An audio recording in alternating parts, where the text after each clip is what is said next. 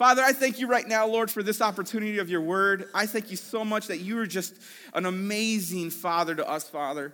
Lord, I pray in Jesus' name as, as uh, I, I, give word, Father God, that first of all, that my opinions, my ideas, and what I think, Father God, pushed to the side. Lord, Holy Spirit, control and use my words. My lips are yours. May the words that come out of my mouth, may it be impacting, penetrating all our hearts to the core. Shake us, Holy Spirit.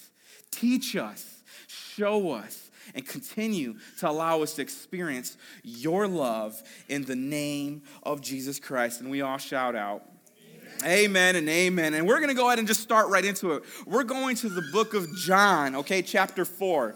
Now, when you look at the book of John, chapter 4, uh, before I read it, I want to set it up. Uh, Jesus is uh, uh, with his disciples, and actually, I'll go ahead and just get into it. On verse 27, uh, it says, Just then his disciples returned and were surprised to find him talking with a woman. But no one asked him, What do you want? or What are you talking with her about? So Jesus here, I'll stop, I'll pause for a second. Jesus is here, he's, he's teaching everybody, and for some reason, he's separated from his 12 disciples, okay? And the scripture says that he gets tired and, and he sits on a well, and this, uh, not, a, not a well like a big old thing that's swimming. He doesn't sit on that. Like, am I saying it right? A well, like where you draw water out. And this woman comes up, a Samaritan woman, by the way, and understand culture at that time, Samaritans and Jews, they just didn't talk. Jesus being a Jew, her being a Samaritan, Jesus asked her for a drink of water. Hey, can I have a drink of water? And the first thing she says is, Why are you talking to me? I'm a Samaritan. And so Jesus oh, it opens up this door where Jesus gets to explain, you know, if you knew who you were talking to, you would ask me for living water. And he's talking about eternal life now, not nothing in the temporal. When, when you drink from me, you will thirst no more, Jesus says to this woman. And she's ministered to, and it's impacting her heart. Okay? And then now the disciples show up, and I'll reread this part again. He says, Just then, uh, his disciples returned and were surprised to find him talking with a woman. Now we know why they were surprised. Because Samaritans and Jews just didn't associate with each other. Okay? But Jesus, he's redefining some things, he's changing culture up here. All right? He's, he's bringing something, he's restoring something back together, okay? But no one asked, What do you want or why are you talking with her? I think it's kind of funny how, how uh, uh, John uh, writes this letter and he, he mentions something that wasn't done. Okay? He says, No one asked. No one asked, What are you doing? or Why, why is she talking to you? So to me, I think there's a key point, and you can see where, where, where something's being changed for the first time in history.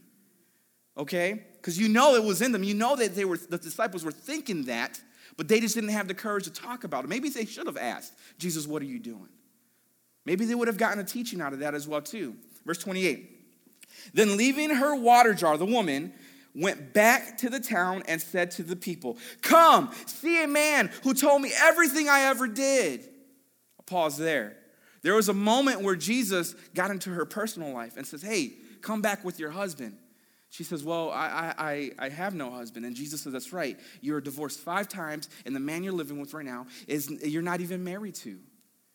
And you got to understand what Jesus is doing here. He's not condemning her, okay? He's revealing himself to her and saying, Hey, I know you more than you know yourself okay? I know you more than you know yourself. Verse 29. Come, see a man who told me everything I ever did. Could this be the Messiah? The lady says. They came out of the town and made their way toward him. I'm gonna pause there for a second.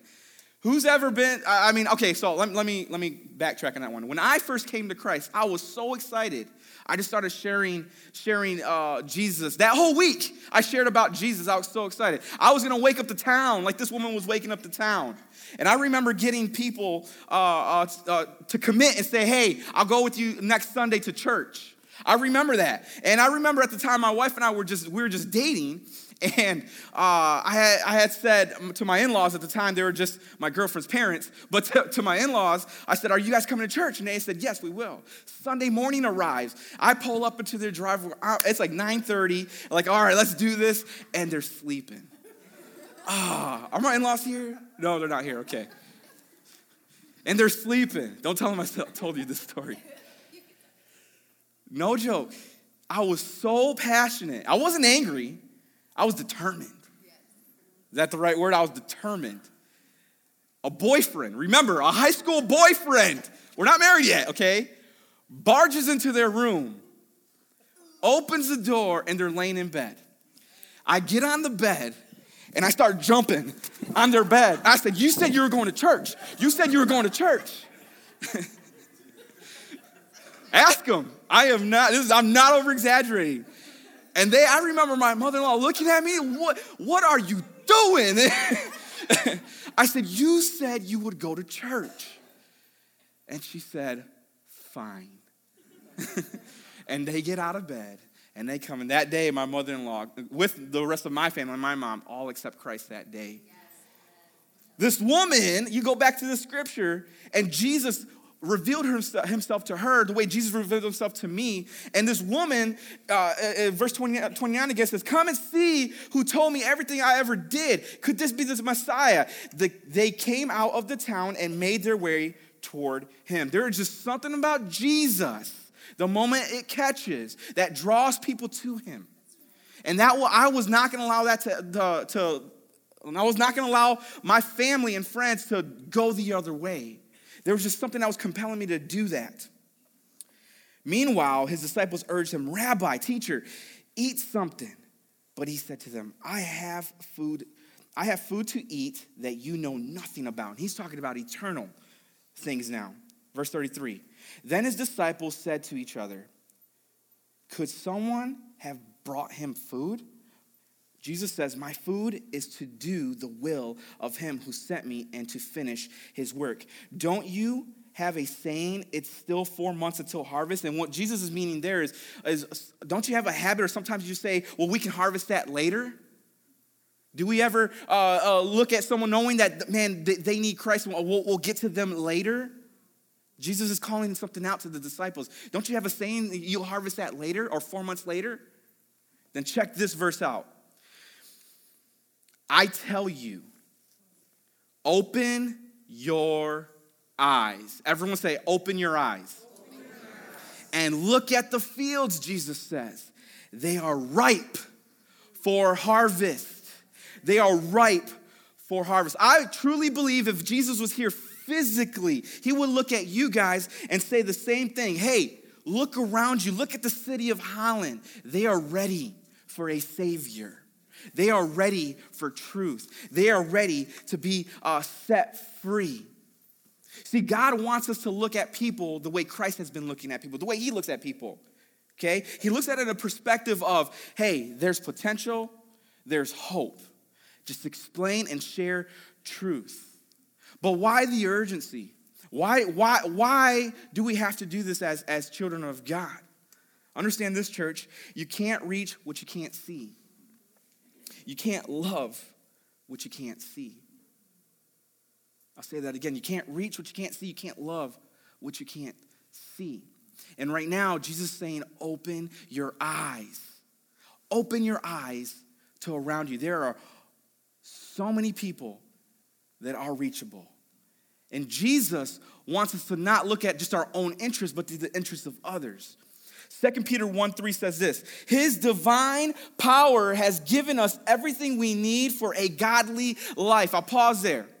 So many times we disqualify ourselves because, well, I, I just keep messing up and I, I, am not capable of doing it. Maybe I'll get a pastor to do it. Or maybe I'll get that person. They've been a believer for 30 years. They can do it.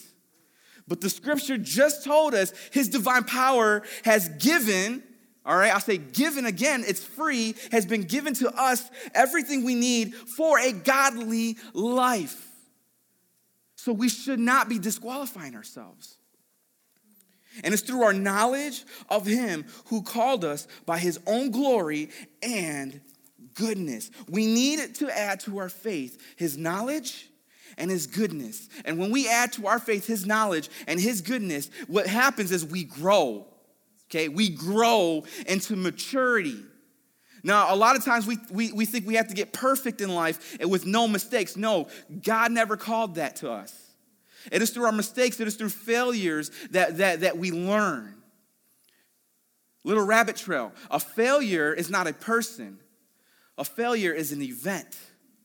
So when you think you're a failure or I failed at this, that is wrong perspective. That is not God. A failure is an event that we can move on from and say, okay, next, let's move forward. It is not a person. And the reason why God wants us to get a hold of and open our eyes is because God wants you to be effective and productive in your earthly life right now. You see, just coming to Christ and saying, okay, got my fire insurance, I ain't going to hell, I'm going to heaven, it doesn't cut it. Okay? Because He wants you to be productive and effective with the people that are around you. I was taught one time, what's better than going to heaven? And I thought about it for a second. I'm like, what, what is better than going to heaven? I, I don't know. He said, taking your family and friends with you. That's better than just you going by yourself. What's worse than going to hell? Taking your family and friends with you. It's a thought that really resonated in me over the years. And I've realized, man, I gotta be productive. I gotta be effective in my earthly life right now. And if it meant I'm gonna jump in my parents' bed, I'm gonna jump in my parents' bed. Don't do that. You don't say my pastor said it's okay. Don't, don't do that. but what I am saying is this God wants you to be effective and productive. And the way to do it is to get to know Him and His goodness. And when that resonates in you, it just, it, it just comes out of you. Understand that we, church, don't exist for the people that are already here, the church. We don't exist for each other, okay? We exist for the people that are not here yet the unchurched. That's why we are here on this earth. We exist for the people that are not here yet. Jesus said it is the sick that need a doctor. The healthy, they're fine. But the sick need a doctor. Guess what? I'm their doctor, Jesus says. I'm their hope. I'm their medicine. I am the one that will set them free and heal them. I am the one. You see, a lot of times religion would always attack Jesus on that part. Only if he knew who he was sitting with. Only if he knew who he was eating with. Only if he knew who's hosting him at his house. religion just kept pointing, pointing, pointing. And I love it because the whole time, if you read scripture carefully, you'll see that these Pharisees, religion, uh, religious leaders, they always thought it. And then scripture would say, Jesus knew their thoughts. Jesus knew their thoughts. Which to me, I truly believe, and I'm gonna say this with confidence, that religion, religious leaders that, that, that say it's not through Christ, but it's through a law mentality, I believe that's cowardly. Because they couldn't even speak it out.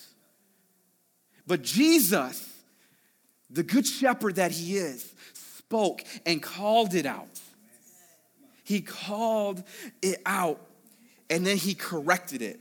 You see, he didn't go against those people, the Pharisees, in a way of, uh, I'm attacking you back. He came with teachable moments. They just didn't want to receive it. And he would correct them because he still loved them. You see, uh, when, we're, when we understand that we exist as a church for the unchurched, now we see, okay, there is a purpose. Now I know why I'm here. It really doesn't have to do with the job that I'm working in right now, it has to do with the people at my job that I'm working with. And we have this understanding oh, now I see why God has called us to be fishers of men. So I need to cast my reel and reel them in for Christ, and He'll do the rest. And when we have that understanding, now we will now we'll get up 4:30 in the morning and say, okay, clock in, time to do some work. My biggest ministry, my most memorable ministry, Honestly, don't get me wrong, I love what I do, but right here, platform, microphone, lights that just I'm always sweating with, it's this is not it. It's when I have this off, this off, and I put my hands and I'm getting dirty with somebody and we're talking and I'm just getting to know them. And I just want a one-on-one conversation with them. That's when I know God is good because I'm speaking to unchurched. And what God tells me to do here on platform is equip the saints according to Ephesians. And you guys, you guys are the saints, not the New Orleans saints. You guys are just the saints. the army of God. And what I want to do is make sure you guys have that tool, that weapon in your hand so you can continue on your journey, your path, and do impact for his kingdom of God. Be effective, be, be, be a, a, a good knowledge and faith in his, for his kingdom of, of God. But the one thing we need to be careful with is the gravitational pull of ourself of selfishness. Because it is a gravitational pull. what I'm saying is this it's hard sometimes to just to not to think about ourselves because sometimes we just always want to think about ourselves. Or is that just me? You see, when I, when, I, when I look at it through God's perspective, I, have, I think about my wife and my children and the church and their well being and their interests, and, and I'm willing to do the sacrifice. But there are moments where you're like, ah, but what about me, God? And God said, Did I call you to that? No, it's a gravitational pull. Turn away right now. And good check it moment for our hearts. But we need to be careful with the gravitational pull of selfishness. We don't just exist for the people here, but again, the people that are not here yet. And no perfect time than Christmas time. The next week at 11 a.m. Okay? Now, there are four things you need to, uh, you need to have or understand to be productive and to be impactful in your life. In other words, to open your eyes, okay? And I'm gonna go through these pretty briefly. I'll slow down for you guys, but I want you guys to have a grasp of this, okay? Number one, to be effective in your life and productive, first, you need to accept the personal responsibility. Accept the personal responsibility that you have been called to the Great Commission. What is the Great Commission? Share the good news about Jesus Christ without shame, without fear, but just go in and say, hey, you know what? My life, I'm gonna, I'm gonna just make sure that people know I gave to Christ. My words, I'm gonna follow the guidelines according to his word and make sure I, I, I give life with my words, because there is power in that accepting the personal responsibility. In other words, God has a plan. We all hear that, but we don't hear this part. You are it. You are the plan. You know, there are times where we're like, oh man, God, you know, I know there's a plan for my life, and I don't know why I'm going through this, and I don't know why I'm working with this person, and I don't know why I'm taking this shift right here, and I don't know why they have to be my cousin. You know, I don't know why. I know you have a plan for them in their life, God, and we Christianize it. You, and I pray for them, Lord. I pray for all those heathens over there that you have a plan. But Lord, get me out because I want to do your will. Does that sound familiar? Am I stepping on toes right now? Just say it. And what God is saying is like, oh man, guess what? I do have a plan for them. And you're the plan. You're it. I put you there because I, my plan needs to be executed. Accept the personal responsibility that there is a mission in your hand as a believer of Jesus Christ with the people around you. Don't believe me? You always back it up with scripture. Jesus carried this out to the world, okay? Luke 19 10. For the Son of Man came to seek and to save the lost. For Jesus Christ came into this world to seek, look, and save those that are lost. And Ephesians 5 1 says, imitate Christ in everything you do as dearly beloved children. So that means if Luke 19 10 says, For the Son of Man, Jesus Christ came to seek and save the lost, then guess what? You're supposed to imitate that. You are here as a light to come and seek and save those who are lost and lead them to Christ. Don't believe me again? Matthew 5, 14 and 16. You are the light of the world. And in the same way, let your light shine before others. Everyone say, before others.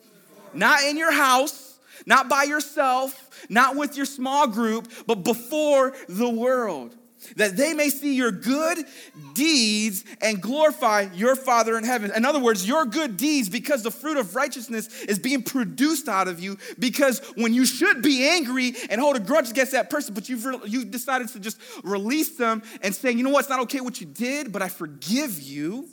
Those good deeds are going to be seen by the world, and those wor- the world's going to say, "Whoa, what is that? Why didn't you?" And you get to open a door to minister, and guess what they're going to do? Glorify their Father they're going to glorify their Father.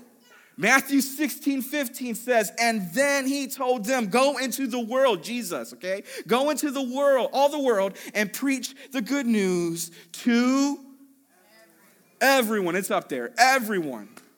And that's Jesus giving us the Great Commission.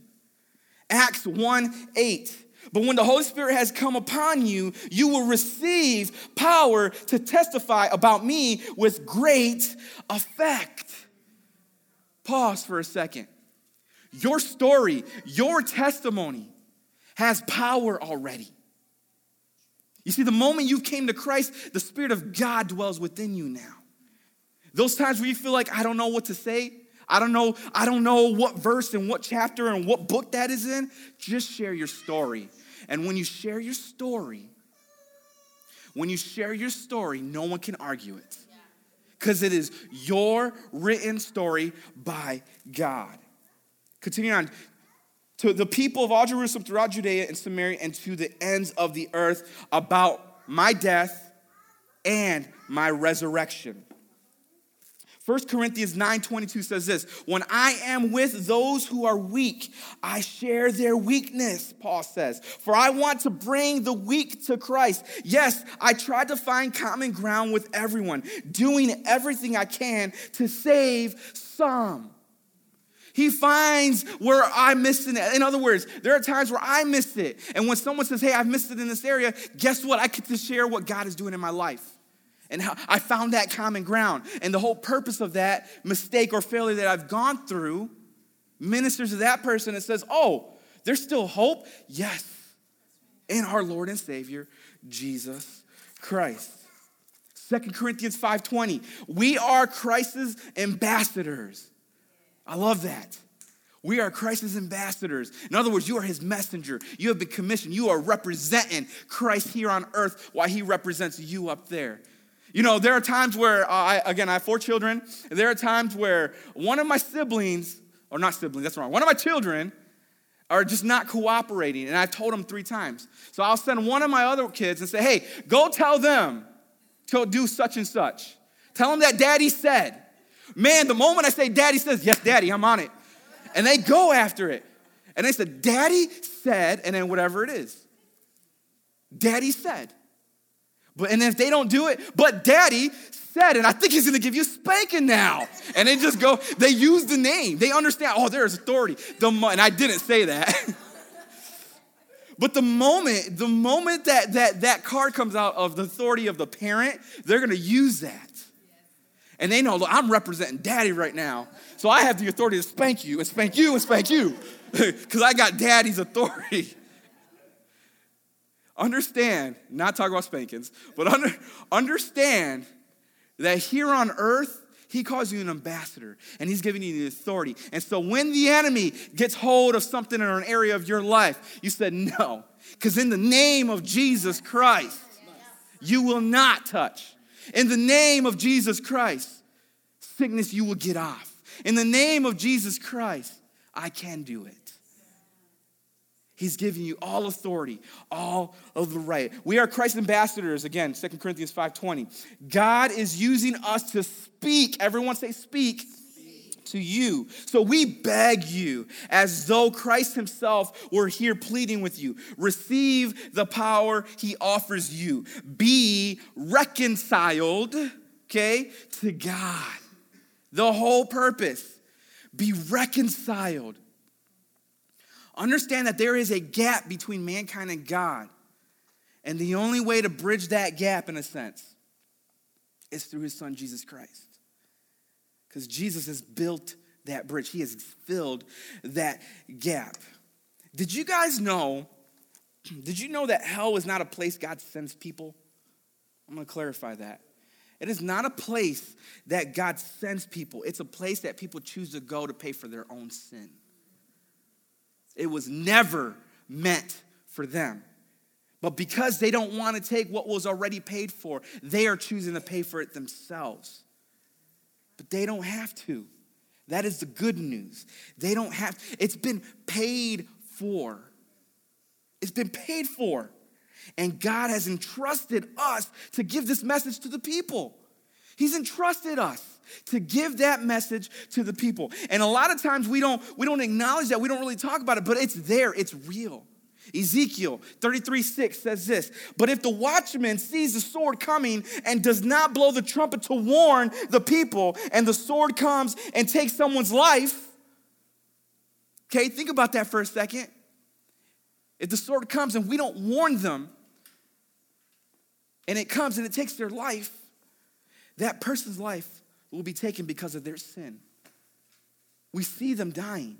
Yet we need to share that good news and give them that hope and lead them to Christ so they don't die in their sin anymore.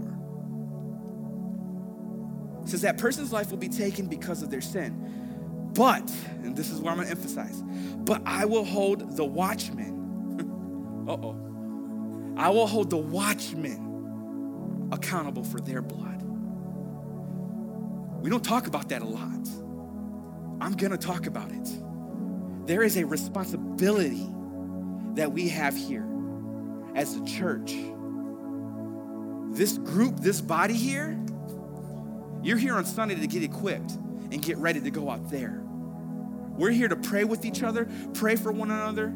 Just because I'm a pastor doesn't mean I don't need prayer. We will go up to the prayer part and says, pray for us. Because we understand that we are here to sharpen one another. And then we go to the world. a lot of times that, that verse is not uh, uh, pretty popular. It's not one of those refrigerator verses that you just put up there and memorize. It's because it's real and it's true. That there is a dying and hurting world. Are people around us that we know need Jesus. I think it's funny when people say, well, they need Jesus. You know, they'll just keep going. You're right, they need Jesus. Go tell them about it.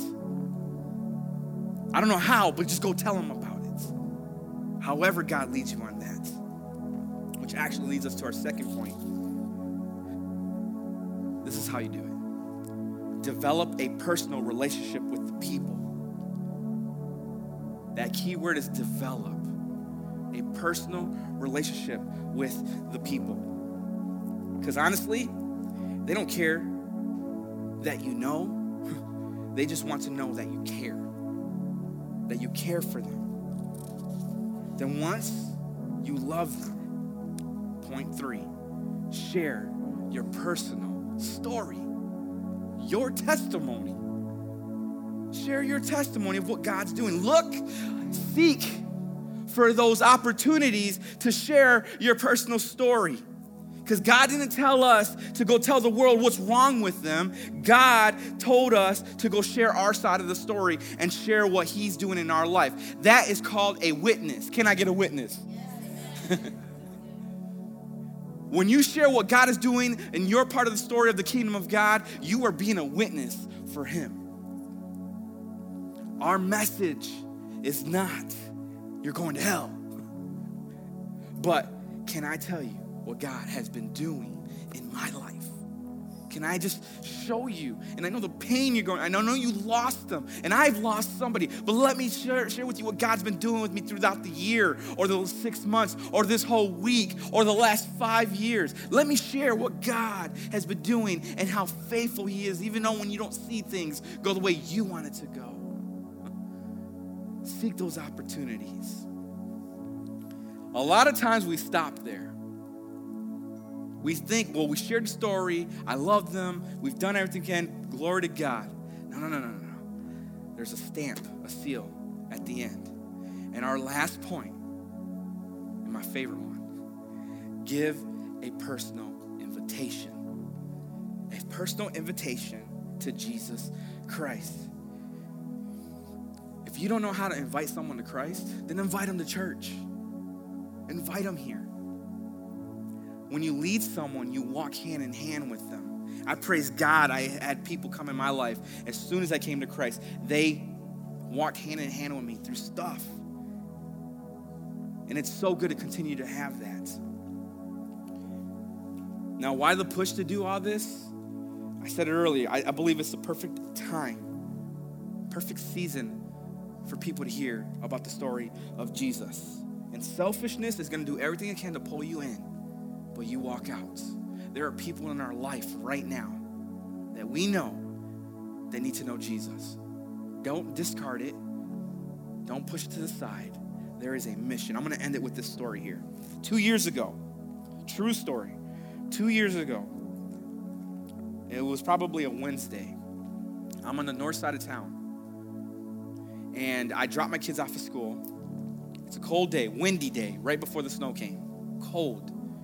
I went to Wesco gas station off of Lakewood, I believe it is. I needed to put some gas. And I pulled in and I saw a man no jacket, just sweats and a light sweater. And he was frantic. And when I mean is frantic, he was just just kept doing this, looking on the ground everywhere, everywhere. And I saw him, and I'm gonna be honest with you, selfishness, the pole started coming. Yeah, he probably just lost something. But at the same time, while selfishness is pulling, the Spirit of God was talking. And he was saying, I need you to go talk to him. So I did. I fought it for a second, be honest with you. But I did. I said, Hey, what are you looking for? It's like, I lost a dollar. I don't know where that dollar went. Where's the dollar at? And I knew at that moment, he's probably not in the best position right now. I had $3 in my wallet. And this is not to boast about myself, this is going somewhere. I pulled it, I said, Here. I already knew what he was going to spend it on. I didn't care. I said, Here. And he looked at me, he said, Thank you. Thank you so much. So then I started talking to him. I knew he was going to go inside and get his stuff. and I said, Hey, do you need a ride? He said, Yeah, I do. So I said, Okay, come on, go get your stuff and then I'll take you wherever you got to go. He took two steps to the gas station door and he stopped. This gets me emotional, by the way. He turned around and he said, Nah, I don't need it. I said, Are You hungry? He said, Yeah. Confession. We went to McDonald's two years ago. We went to, I drove him all the way from the north side to the south side here. And we sat down and we ate. Said, Hey, what's your name? He said, Ben. We talked. We're, we were the same age. Actually, he went to a different school, and um, I went to another school. He played in the football team. I played on the football team. We found out we played against each other. We were in the same field. You know, he went to college, full scholarship, the works, pursuing the NFL. Probably six foot, no, not six foot, sorry. Um, yeah, six foot five, six foot five guy. Played tight end, big guy. But I could see he was hurting. I said, What happened? He said, Drugs. And I said, Now what's happening now? He says, I don't know. And then anger came out. All my friends, they went to Lewis Delmas, who played for the NFL, Jenkins, who played for the Green Bay Packers. I was their roommates. And some of you men know who I'm talking about right now. They were my roommates, and they got to go, and I didn't. Now I'm stuck here looking for work when I know I have the talent. And I could see the anger in him. We were done eating, we started driving around town. I took him to this place that he wanted to go. It was, a, it was a house. He was staying on the floor with somebody. And I knew, I knew the personal invitation needed to come. I didn't know how, but I knew it. And after just talking for him for about 10 minutes, I was on the corner of 17th and Columbia. There's a, a, a store, and then there's a Mexican store called Mi Favoritas. You guys know where I'm at? We're in my van on the corner. What you guys don't know is that's the road I grew up on, where all the gang violence was at. God plants me in that corner of where I grew up on, where all the gangs would, would, would do their thing there, where I was afraid as a kid I had to stay in my backyard because of what the violence was going on. Then I grew up and I was hanging with some of that violence. God put me right back in that spot, and it reminded me, you are brand new. I said, Ben, I'm never to see you again. He says, Yeah, you will. I said, No, I won't. Ben, I need to share something with you. He said, Okay. And I gave him the news about Jesus. And he said, You fed me. You gave me money. I even gave him my jacket because he was cold. You gave me my, your jacket. Why? I said, Because you need to know that God loves you and I love you. And I gave him the invitation. in the neighborhood I grew up on. And guess what? He accepted Christ. He accepted Christ because I took time. I didn't judge. I could care less what he spent that money on. I took time to someone that was hurting and had no hope in the future. Nobody was like, he had no friends. He didn't know where to go. His family kicked him out of his house. He had nothing. I never saw Ben again. I just knew it. But I thank God for that one opportunity, that one moment in the cold, out of my convenience, to spend an hour with somebody. And at the end, lead them to Jesus Christ. Share your story, church. Develop a relationship, church. Accept the responsibility, but seal it with a personal invitation. You have the power, you have the authority, you have the word hidden in your heart already. You can do it.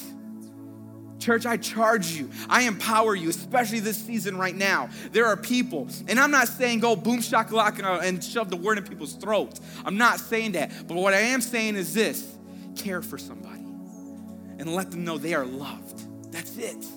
Let, the, let God work through you the rest and take that time. I'll close it with this one saying We're always one conversation away from a change of eternity in someone else's life. One conversation away. It's in your hands, in your hands, in your hands, in your hands. Let's bow our heads and pray. Father, I thank you right now, Lord, for an opportunity of your word and your and, and just what you've just invested in me and, in this, this church, Father. Lord, I thank you right now, the Holy Spirit, that you are resonating in our hearts. I know there are images and names that are going through our heads right now, Father, of who we need to reach. Help us, Holy Spirit. Now I got two invitations for you guys. Maybe maybe this is the first time you heard of Jesus and didn't realize, wow, this is what I have in freedom in Christ, and you never accepted Christ the way you should have, according to uh, um, uh, ah, forgot the scripture. but what His Word does say, Romans 10:9. There you go. If you believe with your heart and you confess with your mouth, Jesus Christ is Lord and Savior, you will be saved. And maybe you're here and you're like, yeah, I know the church life. I do go to church. I am a, a believer, but man, I really haven't been giving it all to God. I've been kind of doing my things during the week. And then I come back on Sunday and I do my routine, but then I kind of do, and I let, let circumstances beat me up. Here's your second, that's your second invitation. On any of those invitations, with all, all, all eyes closed and head bowed, I want you to shoot your hand up. One, I want Jesus. Two, I need Jesus. Three, shoot your hand up. Today's a brand new day. God bless you. God bless you. It's a brand new day. Now, here's a third invitation. You've been on neutral. You are a believer. You know His word.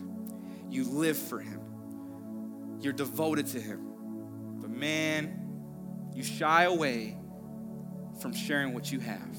All eyes closed. On the count of three, shoot your hand up. One, two, three. God bless you. We're gonna do this as a church family. Let's all put our hand over our heart. Let's believe with our with our other church family members here.